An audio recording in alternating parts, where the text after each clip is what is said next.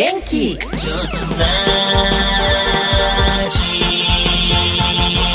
おっ始まったよ。ジョソラジ。女装パフォーマーブルボンヌが色とりどりの皆さんとご一緒に耳で楽しむバーのようなネットラジオへようこそ。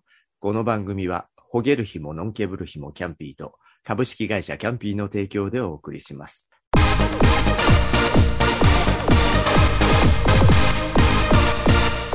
ジョソラジ第4週はメインタイトルと同じ女装ラジ。ドラッグクイーン、女装家、女装パフォーマー、いろんな呼び方はありますが、パートナーもゲストさんも女装尽くしでお送りします。パートナーはブルボンヌの四半世紀の女装ショーの相方、いつでもみんなを元気にさせちゃう、ワクワクさせこさんです。皆様残暑お見舞い申し上げます。愛は真心、恋は下心、女装は出来心のワクワクさせこだを。はい。今日すごい、しました。練られ練られた感じがもうね、するわ。今日もね、もうネタが尽きてきたからね、考えてメモしてました。はい。そして、はいいよいよ、この方が登場でございますもうよドキ。ドキ。今週のゲストは、東京ゲゲゲイのマイキーさんです。はじめまして、東京ゲゲゲイのマイキーです。よろしくお願いいたします。あー大変だよ。マイキー来ちゃったよ。いや、もう、びっくりよ。いや、嬉しい。私、だってもう何十年も、何十年も前に。何百年かもしれないわね。なんか、妖怪か、私は。二人がやってるあの恋バナキャンピーとか大好きで、えすごい今でも見てるよしあれ、確かにもう10年以上前だよそねう。だね、そうだね。そう、ちょいちょいに早すぎた YouTuber はと言われて。ですよね。はい。あの YouTube に、YouTube に上げる用として撮ってたんですよね。そうそう。なんかね、当時は、ねなんか YouTube ってものがあるから、そこうんに適当に撮ったものあげようみたいにやったら、まさか10年後にああいうものが世の中の主流になるなんてね。パイオニア。なかなか先を読むね、力がないっていう。あとね、あの、継続する力もないっていうね。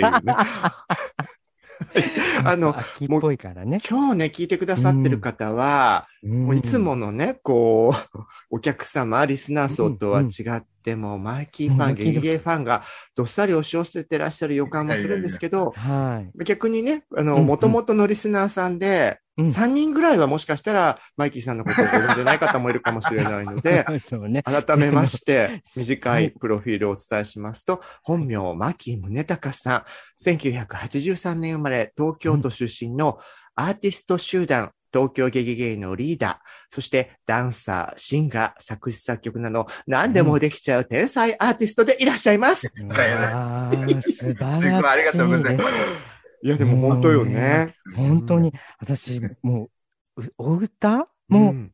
もうダンスはもちろんですけれども、うん。もうあの、お歌、ちょっとさっきホールニューワールドをお聞きして、はい。もうなんか、涙出てきちゃった。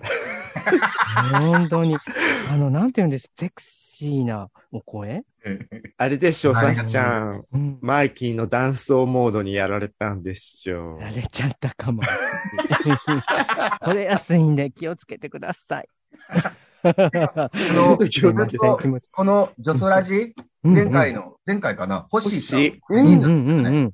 その、それも聞きましたけど、嬉しい。すごい、佐世子さんの、あの、マイクの質感ずっと気になってて、ごめんなさい。そうですよね。聞きづらいですよね。違うんです、違うんです。それが今、判明しました。そういう、こういう、なんて言うんでしそうたっけ？なんです。インカムみたいな。インカムだったんですねはい、あの、テレオペがやりたくてずっと。そう、サスコさん、テレオペ女性に憧れてるので、そうそう、104とかね、この間ちょっとモノマネしちゃった。そう、でもね、あのマイクの位置がおかしくて、よく鼻息がかかるってリスナーさんから苦情がね そ。うそう。今日は一段と鼻息が荒いですね、とか言う。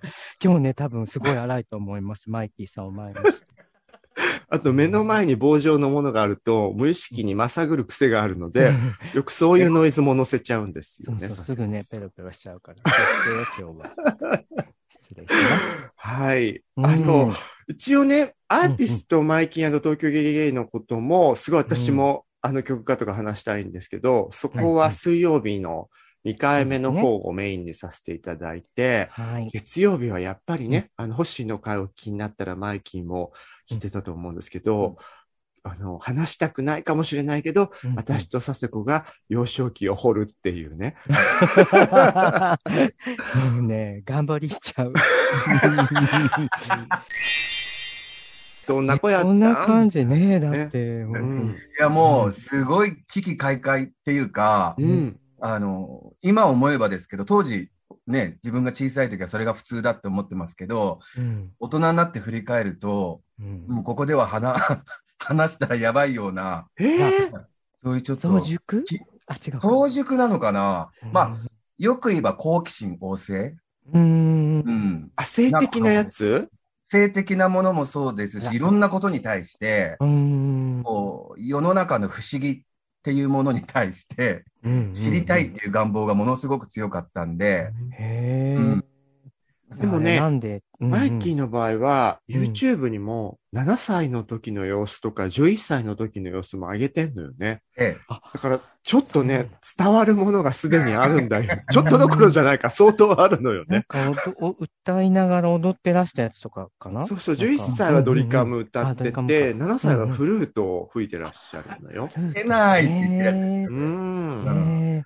あと、あれかな、ウィキペディアには、あの、5, 5歳ぐらいで、その、アキナと中山美穂さんうのん、なんか歌を親戚の前で歌い踊るみたいな風に書いてあって、あ なんかの、それがあすごいの。、お正月とか、はいはい。みんな集まるじゃないですか。うんうんそしたら、私、ムックンって言われてるんですけうんど、親戚から、ちょっとムックン歌ってよとかって言われて、うん。でそうすると、その、中山美穂さんとか、アキナさんの曲をかけて、うんなんか、私が披露するとみんなおひねりくれるんですよ。あら、もう、まんま今にね、つながってね。いい家族。いい。ね。あの、ミポリンといえば、佐世子さん前振りありますよね。えっと、中山流ですか？なんだ中山？あ、全然似てない。うん、中山です。はいあの一応18番のつもりだったんだけど、全然ダメだったね。10 19番、20番ぐらい。えー、ミポリン何歌ってた？ニポリンいろいろ、なんか、もうアルバムとかがあったんで、ん。なんかそれずっとかけて、曲とかわかんないけど、妹のなんかワンピース着ちゃったりしあて、ベッドの上ー、をステージとかにして、うん。でも、あの、ワクワクさせ、そうなんですよ。やってましたよ。うん佐世子さんね、あの、昔は勝利佐世子だったんですけど、あの、これじゃあメディアが使ってくれないよって言ってね。抜、き繰りさせたもギリギリかなってそうそういう。話があってね。いろんな方とね、あの、離縁されてね、あの、本当ワクワクさんとご結婚されて、ようやくね、人前で言える名前今ね、落ち着いてます。えーでも、その、そういうアキナちゃんとか、ミミポリンの歌をこう歌って女装したりとかするのを、もう全然家族もわーってこう、そうだよねするようなお家だったんですか？そうなんですよね。あそれもは、素敵。あの、YouTube に、その幼少期の映像を上げてるのも、うんまあ、実家がちょっと引っ越すことになって、昔の VH VHS うんうんうんはいはいはいを今、なんかこう、ファイル、データにしてくれる業者があるじゃないですか。はいあります、はいはいあります。うん。で、それで、なんか妹がうんそれを変えてくれたらしくって、ファイルで送ってくれたんですよ。うーん。で、なんとなく記憶にそういう映像を撮ってるのは覚えてるんだけど、まあ見返したことをちゃんとしなくて、見返したら自分が、あの、思うよりもなんか出来上がってたっていう出か。来上がってた。あの、ドリカムとかも歌もうまいんだけど、私が感動したのは、おかんかがうん。咳込んでなんかカメラがフレームアウトしたら、ちゃんと映してって急にこうで、冷静にマイキーがカメラマンへ指示を出すっていうのがね、すでにね、その通り、すごい。プロ意識がもおかんがもう映像を撮ってるんで、素敵なおだからうち。の親は、あの私を見てどう、どう思ってたんだろうなって、すごい逆に今も全。然応援してくださってる感じ？はい。あの、ねなんかステージがあると見に来てくれるし、う。うんん。ううんん。えーいいよね。いい、なんか素晴らしいと思った。あの、うん。あれですか？で、その、ゲイであることをカミングアウトしっていう、なんか親にカミングアウトしたのとかはもっと後なんですか？それとももう、なんとなくもう、その、お母さん。だだ、だだ漏れ的なね。うんうんううん。ん。もうダダ漏れで、そうんの、いわゆる、なんていうんですか、こう、わざわざその場を設けて、僕、うんうん男の人が好きなんですみたいな、うんそううんういうんことはなく、もうそれは前提として話が進んでましたね、こう人な生。るほど。じゃあ、マイキーの中でも男子が好きみたいな、まあ、ゲイって言葉が当てはまったかどうかわかんないけど、は早々にもう自覚してたんだ。かなり早い段階で、うんうん、私は自分が、まあそのゲイって言葉すら知らない、もちろん時期ですけうんうんど、まあでもかなり早い段階で男の子が好きってことは自覚があって、うん。でうも、んとはいえ今思い出したんですけどう、ん。あの、まあ、女装するようになってからですかね、親が真剣に、あんたは男が好きなの？ってそういえば聞いてきたことがありました。女装いつだったの？女装、いつなんだろう？女装ってちなみに、女装して、どこからか女装かみたいなので言うと、佐世子さんは今でも女装未遂っていう噂もあるのよね。罪状、女女装未遂。引かれるからね、このまま。たうんなんかかね、例えばちっちゃい頃、うん私はお母さんの衣装、あの、洋服、お母さんが出かけてる時に、あの、お母さんの衣装を着て、ちょっと口紅塗ったりとか、うんそういうのをもう本当に私はちっちゃい頃から。あ、小学生ぐらいからやってたんだ。うん、まあでも、ね、うんでも一緒です、一緒です。本当にうんお母さん、まあ私は妹がいたんで、うんうんうん。しかも妹も2歳下とかなんで、そんなに体型が変わらないからそっ、かそっか。そう妹の服着たりして、で、うんお母さんの、あの、化粧品でメイクしてっていうのは、もう3、4歳からやってた。3、4歳から？え早い。英才教育であの、親が教育したわけじゃないと思うけど。あでも、妹も自分の服がお兄ちゃんに取られるのは当たり前として育って 当たり前だと思う。いいね。いい話よ。なのでうん、その、それを女装にしてしまうと、うんうん。あれなんであれですけど、あの、ちゃんとこう、なんていうんですか？うんうんあの、しっかりとう。うんん本格的に女装したのは、うんうん、でも二十歳過ぎてから、そうなんだ、ね。そうなんですねそれは割と大人になってからなんだね。大人になってから。で、うんある時、20代前半に、まあ私が一人暮らししてて、突然母親がうちに来たんですよ。うんえ今から行くわってちょうどあの最寄り駅近いからみたいな感じで来た時に、うん部屋を全然片付けてなくって、えうんまあ、あの、女装グッズがいろいろあるじゃんあら。うんうん。あるよね。ドレスの。大変。どどうしてもね、吊るしちゃうしね。大変。そうそう。その時に、うんまあ、親と妹が二人でうちに来て、でもそれは分かりきったことだろうと思ってたから、うん。まあ、二十歳の私の部屋を見ても今更驚かないだろうなっていう不安を抱いたのも覚えていて、ううん。んそしたら、さあそろそろ、あの、妹も母親も帰ろうっていう時に、うん。あんた、おかまなの？ああえあ、あ、じゃあそっか。そっか、それまでの、じゃあ、あれは、んなんだと思われてた。今までのあの私を何だと思ってたんだろうって思った瞬間はあって。で、その時に私答えられなかったんですよ。うん。そうとも言えないうん。し、うんなんか一瞬こうノッキングが起きちゃって、うん答えられないでいたらうん、あの、妹が、そうに決まってんじゃん。妹かっいい。うん。ナイスサポート。そうよね、そりゃな。お母さんが、うん。まあそうよね、っつって、じゃあ私のなんかもういらないドレス着る？いやー、素っていう普通のまた流れいい。うん。であとまあ、おかんもドレスを持っているっていうのもいいわね。そうよ、うちのお母さんなんか、あと参観日に着てきて、こんなコサージュのついたやつしかなから。でも、させちゃん、そういうの好きですよね。好き好き。趣味っぽいの好きだけど。えー、素敵じゃあ、マイキーぐらいの人でも、やっぱりそこは一瞬ひるむ瞬間もあるんだね。ありました、ありました。ん。うん。ねじゃあ、うん逆に中高みたいな、学生時代みたいな時の、こう、クラスでのありようみたいなのは、うんうんうん。どういうキャラとして過ごしてたの？うん。なんかホッシーはさ、ちょっとこう、孤高の人として、うん。上手に距離感取ってたって言ってたよね。うんうんうん。あー私は中 中卒なんで、うん高校、もう中学の時には、うん。もう絶対に自分はエンターテインメントの世界で生きていくって決めすて、高校行ってる時間があったら歌とダンスの勉強したいなってもう決めてたんですよ、中学うの時すごい。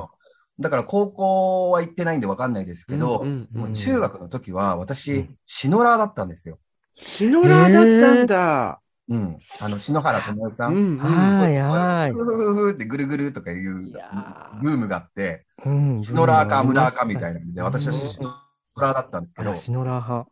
うん。だからなんか、ちょっとす、私の中のその変装願望みたいなのは、うんシノラーで補ってたから、周りも多分シノラーっていうので、うんそっか。女装っていうんじゃなくて、もう篠原ともえちゃん。そうあの、カラフルなリストバンドつけちゃうみたいなうんうんね。そうあ、そういうキャラとして落とし込んでて、うんうん決うん。めてたんですよ派手ね。な男の子っていうか、あれかな、ギャル、ギャギャルとはまた違うけど、ちょっと。うん。マイキー自体は学校ではじゃあ面白い子みたいな感じだったんだ。うん、変わってる子っていうか、知ってるか、シノラーっていう。でも、それまで全然平気だったのに、うん。あの、まあ、私18歳の時に、うん。某レーベルにうんシンガーになりたくて所属したんですけど、うんうんそこで初めてプロデューサーに、あの、なよなよしてると。うん。えうんで、私、その、レーベルの人たちには、うん自分がゲイだってこと言ってなかったんで、う。んん。うん、まあ、19、うん18、19の時。で、なよなよしてるから、男っぽくなるために、うん。ダンス習えって言われて、えそもそも、そっか。でダンスが。うんうんそううん。それまで私はダンスって言っても、そういうね、アキナちゃんとか、ーそういう、じゃあ本格的なそのダンスはそれまで別に習ってたわけじゃないの？習ってたわけじゃないんですあそうなんだ。まあええあの、マイケルとかジャネットのミュージックビデオを見て、コピーして家で踊るぐらいはしてましたけど、ちゃんとそんな本格的的にベーシックからダンスを習うっていう経験はなかったんで、で、ましてや、まあ、その、プロデューサーは男っぽくしたいんで、そうだよね。男っぽくするためにダンスを習うって感覚自体が、へえって思っちゃった。おかしいおかしい。ええあじゃあそのヒップホップ寄りみたいな男っぽいダンスを身につけろみたいな感じだった。そうです、そうです。いわゆる当時いたストリート系のこうダボダボのああ、になるほど、なキャ。ップかぶって、ジャンルも、うん、ヒップホップとか、うんうん。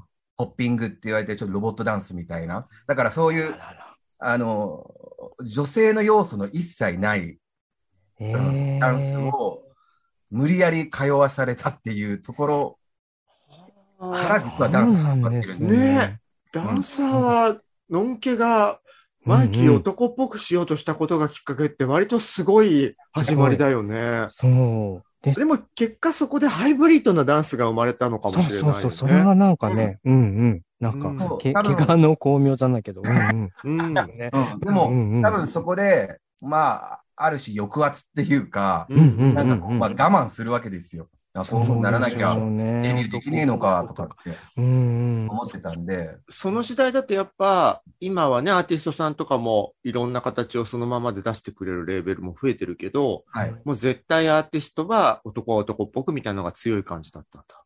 うん、だったですね。なるほどね。うん。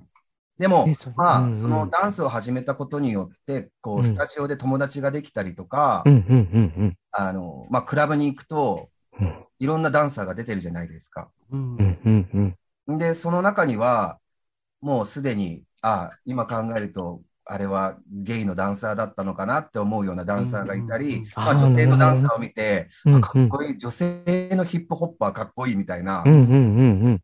うんあ、こっちやりたい。うんで、うんでもそれでもまあ我慢して、うん。うんあの、通い続けてたんですけど、ある時限界が来ちゃって、うんうん。うん、だし、まあ歌をやってたんですけど、うん。その、歌ってなると、もうちょっとパーソナルじゃないですか。例えば歌詞とかも。う。ん。そうだよね。そうね。出ちゃうよ、うん。いろいろ。だからその歌詞の中では、うん好きなね、相手が女性っていう設定で書かれた歌詞を歌うときに、やっぱノッキングが起きるわけですよ。そうね、うんワクワクさせてって言ってたのにね、あの、急に、俺の彼女、イエイみたいな。すごい私貧困な発想だけどね、あ佐世子さんの男歌も。私の男歌ってそれぐらいしか。俺の彼女、イエイって誰の歌よ。歌ないね。そういうのを経て、もう爆発しちゃっうて、んうんうんうん。まあ逃げ出したんですよね、そのレーベルから。うん。うん帰れなくなっちゃって。うん。それで、なんか歌うことも苦しくなっちゃって、うん。うん。だから、まあダンスだったら、そういうパーソナルなことを、まあ、あ隠しながらう、ん。うん。そのダンスだったらもうちょっと自分を出せるっていうところでうん。のめり込んでって、ううんんうん。うん。歌詞ほどね、言葉とかで伝えるものじゃないっていうのでね。はい。ねそうそうそでも結果ね、その、やっぱこう、お姉さん文化の流れもあるさ、ちょっとボーギング的な要素とかが、うんどんどんこう魅力になっていったんだじゃん。う。そうですね。ねうん。へだからえ。実は私、二丁目デビューっていうんですか？二丁目にうんうんちゃんと遊びに行ったりするのは、うんあの、20代ほとんど行ってないですね。ええ、そうそうなんですか？さ、自分もマイキーと、うんある時から突然知り合えた感じで、はい。えー、ブえルちゃんいつこんなすごい子いるんだっていうのは最初になんかモノクロのダンスの映像かなんか見見た時にすごいとは思ったんだけど、うん要はなんかね、こう、クラブ系のイベントとかで前から見てた人たちじゃないところから、え、うんこんなに出来上がってて、うん女装もしてる映像だったから、うん。どこにいらしたのとは思ったのは覚えてるんだよね。確かに、この間のそのね、星先生にしろ、マイキーさんにしろ、なんかその二丁目以外の、うんなん。かぶ文化っていうか、香りが、あー持ってきた感じは、うん。ん、うん。しますよね。うん、その二丁目のママの、ね。とはまたね、違う、全然違はい。う感じですよね。私たちみたいにダラダラ育つとさ、微妙な仕上がりのまま終わっちゃうんじゃない？そのやっぱ、ね、たいろんなところからいろんな要素をやっぱ学んできた、ポーンってきた人がやっぱすごいんじゃない？そうね。うん。でも、その中で、うん、えっと、どんどんどんどん最初は、うん。まあ、ちょっとしたメイク、うん少し奇抜な衣装ぐらいで、女装まではたどり着かない、あくまでファッション的に、ビジュアル系な感じ。はい。んそうそう、バンド系の人のね、強めのメイそういうクそういのイメージ。ったの。うん。はい。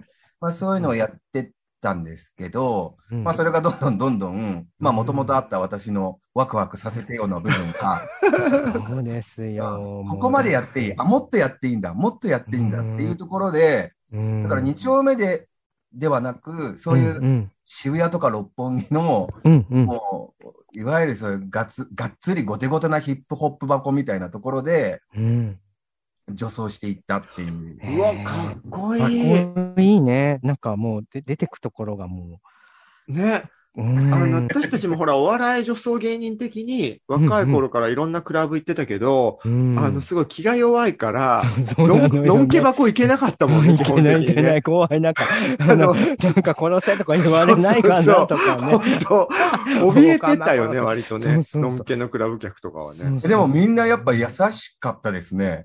本当？えー。むしろ、むしろ2丁目の方が怖かったし、あ、そそうう。な、え、女性扱いしてもらえるのか それはまた別それはまた思い上がりだけどね。また別うんあの、珍獣として保護してくれる人は多いかもしれない。誰がウォンバウォンバットですかもう、神そうなのか。ね、すいません。あ、なんかそうなんだ。ヒップホップ箱ののんけボーイたちは女装してる人に優しいんだ。そう、なんか。女装する人に優しいのか、まあ、うんうん。こう、そうなる前の私も知ってるから、そっかそっか踊れる子だし。うんなるほどねっ。ていうので優しいのかはちょっとわかんないです。そうだよね。なんかほら、ヒップホップ文化自体は割と芸に厳しいみたいな話もあったじゃない。そうそうそうそう。なんだっけ？昔ね、エスムさんがなんか、習いに、はい。えたことがあって、何を血迷ってかなんかに、いや、私なんかそれ聞いたことがある。それで言ったらなんか、うんおかま殺せ、イエーイみたいなことを言ってたから、もうやめたみたいな。そんないや、違う、それ。そんなレッスンある？聞き、聞き、間違いかもしれないけど、なんでもね、曲でそういうフレーズのね、リリックの曲はちょいちょいあるみたいなのあっそうてな、んだね。そうそうそう。だから、エミネムとかもさ、昔それに近いような歌詞があって、なんかそれをグラミー賞の時に、エルトン・ジョンおばさんが優しく抱きしめて怪獣しようとしたみたいなさ、そういう話もあ余計になんかね、あの、余計嫌いになっちゃってね。嫌いになっちゃうかもしれない。面白い。いや、でもだだからだね、そのうん外のさ、戦場じゃないけどうちらがこう、ぬるま湯に使ってる時に、うんいろんな刺激をマイキーは受けて育ったんだね。そう。まあでも、そ、の時に、うんあの、たまたま、えっ、と、ウェアハウスだったっけなっていう、はいはい、クありまラブしたよね、うんクラブ。うんうんうんそこで、ダンサーとドラァグクイーンのショーも一緒にあるイベントがあって、うん。で、そこに自分が出た時に、リうんあの、今すごいお友達ですけど、リル・グランビッチにあリルちゃんあーリルちゃん。あ、じゃあ、かなり一気に時代近づく感じなんだね。うんうんうんうんはいうんそう。それで、あの、まあ、リルちゃんとすごい、その後、仲良くなって、うんでリルちゃんに2丁目教えてもらったって感じなのかな。うんそっか。ビル・グランビッチさんは、うんマイキーの友達でもあるし、前回の女装ラジオのホッシーさんのね、なんつそうったらいいのなんです。伴侶というか、なあん、というか。パートナーなのかうな。んね。あ、じゃあ、その中でえー私たちのおちゃらけもちょっと見てくださって知ってくださったんだ。そうです。それで、あの、2丁目に行って、ううん。ショーも見てたんですけど、私、うんこれお二人にどういうことなのか、聞きたいんですけど、え、何何？あの、マーガレットさんは、うんはいえっ、と、おいちゃんってね、どう説明したらいいのかしら。あ、はいはい。あおの、クラブ業界はいのはいはいダンサーとかクイーンとか、パフォーマーたちを束ねてらっしゃる存在ですよね、おいちゃん。はい。キングしてくださったりする。うんはいそうです。の、あの、関係でマーガレットさんは一番最初、あの、出会ってて、もうマー様とは。ううん。うん。それで、うん。まあ私がそういう渋谷とか六本木とかでダンサーしてるのも、マー様は知ってくださってね、うん。うん。そう。それで、ある時私が女装をして2丁目に行ったんですよ。ううん。んうん。うん。そしたら、中通りにマー様がいて、うん。そしたらマー様が、うん。あの、来るんじゃない。あんたはここに来るんじゃない。これあのね、よししょ、吉原に迷い込んだ そっか。少年を追い返す気持ちってやつかしらね。そういうことなのかな。でやっぱ、うん、汚れた水飲んじゃうよっていうのかな。汚れた水。うなんだろう。えーあと、あ、と、えっと、ここ、ここを居場所にするんじゃないよ、うんうんうんとも言われああのーなんか本当に、まんま吉原園長のあの、藤まり子さんがお逃げってちょっとね。うん、姉さんっぽいセリフだよね。うんうんうんうん、そうだね。さっきうちらが聞いて感じたような、マイキーがマイキーとしてかっこよく育ったものが、うん。そのベタなものになっちゃもったいないみたいな気持ちがあったのかな。ああ、それもそうなのかもしれとない。私も信じたいんですけど、うんうんうんうん。ああの、そういう意味じゃないと言わないと思う。別にね、その、うんなんだろう、それ以外ってなんかど、どんな意味あり得ると思う？あれかな、私の書場をそうそう、荒私のらすんだとか、そんなこはとはおっしゃらなさそうね。ね。感じでもないし、うんうんうんそれか、マイキーちゃんが、えっと、女装してない時が可愛くていけたから、他のお釜に取られちゃうみたいな？そういうことなのかな？あれ？でも、おかまに女装してたんだもんね。女装か、そうね。なんまあで。も、そんな感じだと思う。うんうんなんかやっぱ、あなた、こんなベタベタなところよりも、もっとらしいストーリーがあるはずよっていうタイプの人のような気がする。あの人ね、うんそういうね、うん、なんか、やけに心に残る呪いを言うタイプなのよ。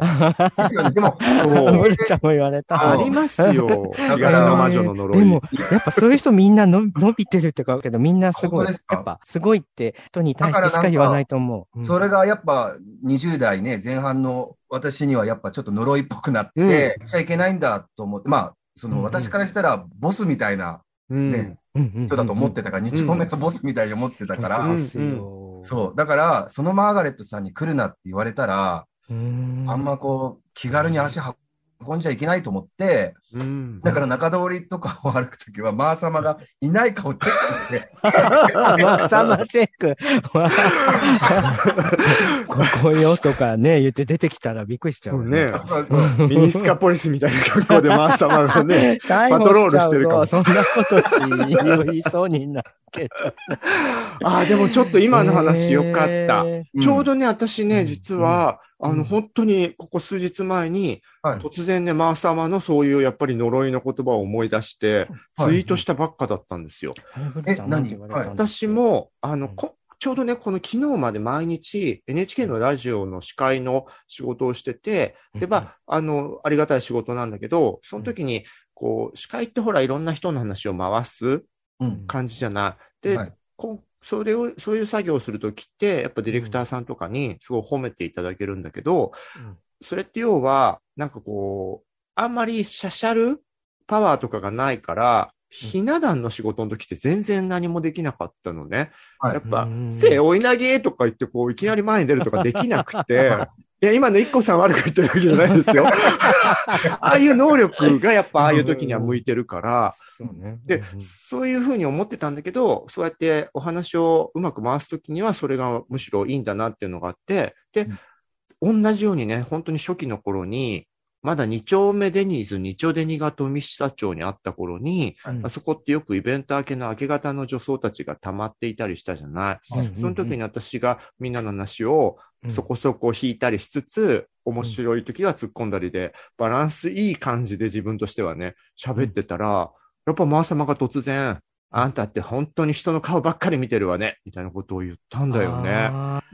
で、え、女装同士の明け方の語らいでそんなこと言われなきゃいけないのって思って、私もすごいずっと悔しくて、で、でもそれも、ん。ぶっちゃけその、例えばひな壇の仕事の時とかには、すごいそういう部分がうね。まくいかないものの理由だってのも分かってたから、うん。ずっと長年の呪いでもあったんだけど、うん。まあでも今回はそういうことを逆に、そうね。そう長所としてね。使える仕事もあったんだなってことをいろいろ思い出して、ちょうど書いた数日後に、なんかマイキーがマー様の呪いの話をしてくれたから、あびっくりしちゃって、だからあのあ、人って呪われた者同士。ね、うんそうよ、そういう人なんだよ。でも、呪われた人が、やっぱ、こう世に出るっていう、あら、あれなん。じゃない？なそう。んか。うんだからツイートでも書いたんだけど、呪いってちょっと転がすと祝いになるのよって。あ素晴らしい。ね素晴らしいね。素晴らしいうんえね、私佐々木さんはないんですか？マー様の。私や、ま、マー様じゃなくても。マーサマちゃん、もう本当全然レベあレベルが違うって言ったら怒られるけど、ランコさんに、あなた本当に人の話聞かないで、うんうんって言ってるけど、何にも覚えてないでしょって言われたことはあります。であの、マー様じゃなくて、古文のランコさんの古方にね、文から呪われました。もう、でも、そちょっとライト、ライトな呪いね。もう、それはプーンって、プーンって私もしたんだけど、でもよく見てるわね、この人って思う。さすがマーサマに、あ、ね。ちゃんとね、マー様の見てるだけ筋は引いてんだね。うん、でもちょっと皆さんとレベルが違ってごめん。いやいやいやいや。マー様本人からは可愛がられただけ？割とマー様に気に入られてたイメージがあるんだけどさあのね、なんか、私はブルちゃんにくっついてるはずなのに、なんかまあ、多分それほどのあれだと思われてなかったんだと思うんだけど、なんかマー様に久々に大きい箱でお会いしたときに、女装してって、自あ、女装して自分もいちょっとあの舞台に出たのかな、その時に、マーガレットさんって言ってこう言ったら、あの、なんかすすごい寝てらしたのに、寝て休んでらしたのにわざわざ起きてきて、あなたも頑張ってるわね、みたいなことを おっしゃってるけど、あら、どうしたの？みたいな、なんかね、すごいお親のように、あら、なだってもうイベント会場で寝てるってもう、それは、起きてね、こう。起きてね、そうもはやね。あなたも、あら、あなたも変わったわね、みたいなことをなんかちょっと、あの、だからあんま取るに足らないもいやいやいやのだと。思ってたと思うけど、うんうん孫世代にはそういう人なんだよねそ。うなんだよね。うんそうね。だからやっぱブルちゃんみたいに直接ね、そこう編集部とかでうんね、ご一緒してらっしゃもう母と娘は難しいですよ。そうだよね音集の世界ですから。そうだね。でも、そういう話をやっぱり、こう、最近になってね、こう、オナンちゃんとかそういう人たちの古くから知ってる人と話すと、マー様もブルスちゃんのこと同じこと言ってたって。あの、母と娘世代は難しいって言ってて、うん。笑っちゃうとかって。へうん、なんかまあ、ね、まあ、よく知らない人はさ、こう。ママーガレットとブルボンナ仲悪いみたいな一言で片付けるかもしれないし、決して仲いいとも言いませんけど、う んなんかそう、女装とかのね、ファミリーみたいなものってそういうのも含めたいろいろがあってドラマなのかなと思うから、思い出せない女装よりは全然大事な存在よね。思い出せ、思い出せない。ええマイキーさんもじゃあ、ねブルちゃんと同じような、そあ、面白い。ちょっと嬉しい話。いね代はね、ちょっと違うけど、ねなんかやっぱりこう、うん、あの、同じ視点で。ねはいそれでそういうなんか、サセちゃんとかがバカ言ってる YouTube とかをたまに見てくれてたりしたんだ。そう、だから憧れはやっぱあって、憧れないで、憧本当れでしょうか。憧れちゃいけない。こんなものに。そういうのを止めたかったのかもね、マガレットさん。そういうことかもね。そういうのがばっこしてるんだよ、このエリアには、みたいなね。なんかあの、憧れっていうか、やっぱりこう、うん割とガチ、ガチで踊ってるっていう世界じゃないですか。そうですよね。だからもうちょっとお面白いって言ったらあれなんですけど、面白いことも好きだったんで、うん。あーあ、ででも、も、うんうん。そういう、だからああいう日曜、日曜目で見るショーみたいのも好きだったんですよ。うん。でもうんうんうんうん、それを渋谷でやっても、うーん、恐ろしいところもあり、そうですね。逆にガッチガチに踊ってるのを2丁目で披露するのも恐ろしいものがあり、ああ、なるほど。うん、っていうのがありましたね。かでも、なんか、いろんな作品を拝見してると、面白いことをしたいっていうのも、すごいわかります。もうあの、そう。もう、お尻ギリギリのあの、ねえ、イエスはノーの、もう、ああれはもう、反則とか、あと、ねえ、あの、最後、パッとこう、また開く、はいあの、ブルマが見えるとことかも大好きです。あ、もう今。一番全部の要素をフル回転してくれてるよね、マイキーって。本当にそうだと思う。あうんーそうですね。そういうヒップホップのところから、うんまあ30代になって、うん。上目でも遊び始めてう、うんん。うん、そこでのお友達うん。も増えて、うん。確かにその要素っていうのはすごくそうそ今はあると、あるかもしれないですう。なねん。かこう、いろんな人の能力を吸収するミュータントみたいなさ、うんうんうんうん。全いろいろな世界を渡り歩いて、全部のパワーを備えてる感じで、でもあのね、余裕で超かっこいいダンスとかした後にう、んすごい一発ギャグみたいなシーンを入れたりするじゃんそ。う、もうあれ、ほんとずるいよ。ね。たまだって私たちその能力しかないんだよ。そうね。その前後がなくて そうね。そうそうそう。ほんと何でも持ってんだよね。古いダンスからね、そういうのとかになっちゃう。えーわあ、すごいなんか納得した。ねだからこそのね、この完璧さなんだね。いやいやいやいや。いやちなみに月曜日って、うんなんかフレッシュトピッコって言って旬のね、話題とかニュースとかやってるんですけど、マイキーさん最近なんか気になってるトピックとかニュースとかあります？ええ私本当に。浮世離れして、うーんはいはい。なんかあるかな。まあでも、最近耳にしたのは、大悟さん炎上。はいはいはいはいはい。んね。うん。割とまっとうに、すごい、すごいね、主流の話題持ってこられたわねそうで。すか。てか、そあでもなんか、私が知ってるぐらいだから、う。うんんうん。そうね、多分それそうね。ぐらい大きなことなんだうんうろうな。んうん。なんか見ようと思わなくても、なんかこう目に、はい、そうですねはいマイキーはあの話題を直感でどう思った？うーん。いや、ちゃんと調べてないんで、うん。なんか無責任なこと言えないなとは思うんですけど、ううんんでも、あの、気をつけようって思いました。ああいう逆にねああういう炎上系は、んうん。その人、その発言どうなんだっていうよりも、う。うんん。自分気をつけようって、う思っん。外に立ってる人だし、あとそうです、オカマカルチャーなんてそういうスレスレを楽しむ文化だったのに、そうだね。今みんな、な気をつけちゃってるもんね。そうですよだねうん。私も、うん。あれでも配慮してツイートしてます。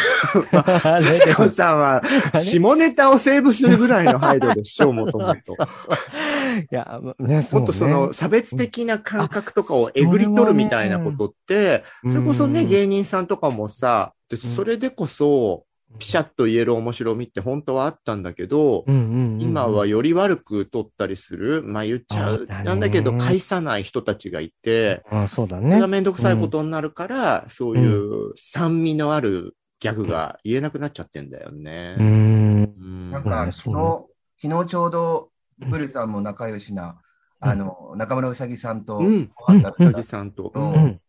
あの、私、それで話しててし初めて聞いたんですけどう、。うんんオカマってワードは、うん。ちょっとよろしくない方もいらっしゃるんですよね。ちょっと待って、昨日初めて知ったの？マイキー。はい。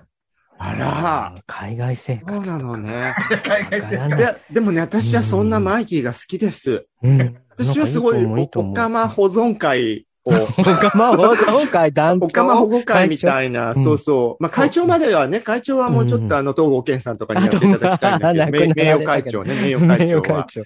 あの、それをダメだって、こうう、ん。なんだろう、すべてダメだって言っちゃう人に対しては、いや当事者で、うん。愛憎の彼方にそこに何か旨味も感じてる人が自分とか気心知れた仲間と楽しむときには、うん。おかま使わせとくれよ、みたいな気持ちがある方だから、もう表面だけでこの言葉は絶対ダメですっていう人に関してはあんまりね、こうちょっと説教したくなるときはあるんだよね。だからそのうさぎさんも、そのツイッターで、うん。あの、ほ おかまがダメって聞いてからちょっと言いづらいですけど、まあ、うんそのおかまの人とツイうんートのやり取りをしててう、ん。んで、おかまってワードをうさぎさんが使ったら、全然違う人が、うんそれは差別用語なのでやめてくださいっていうレッスンが入って、うんで、おかでうさぎさんは、うんその私のこのおかまっていう言葉に、本当に差別的な意味があるのか、文脈を調べてから言ってくださいって。うん。まあその通り。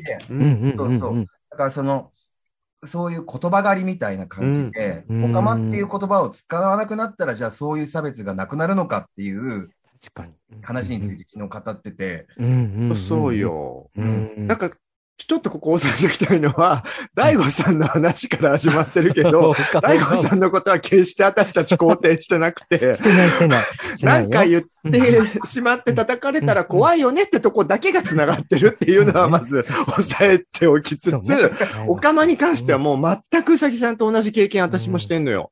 私も、私がこの時は使いたいっていう内輪の話でおかま使ったら、やっぱりね、二十歳ぐらいの、で私もさ、寝ぶ、あの、ねちっこいから、速攻でなんかそうやって言ってきた人のプロフィール見たら、二十歳ぐらいのちょっとそういう LGBT のこととかかじってる人だったんだけど、うん。うん。なんか、私がどんだけのいろいろなことに関わってきたのか知っとるんかみたいなところはあって、うんあ、ちょっと今の偉そうだったかな。うん。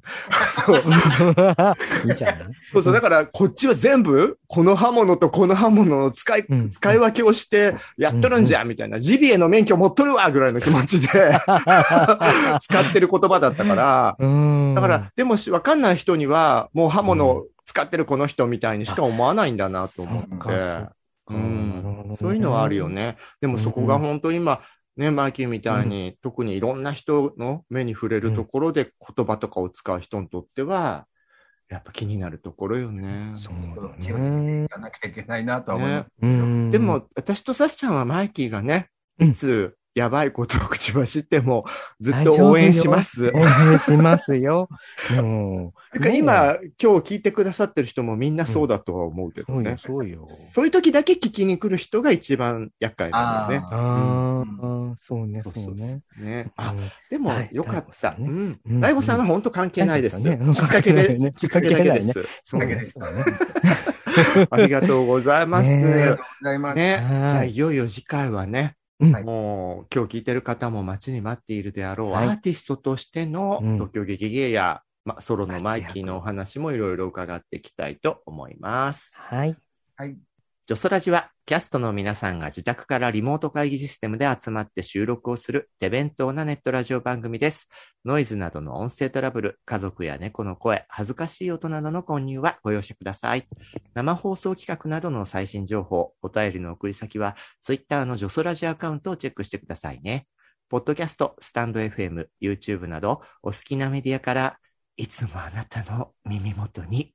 それでは次回もお楽しみに。ありがとうございました。ありがとうございましたありがとうございました。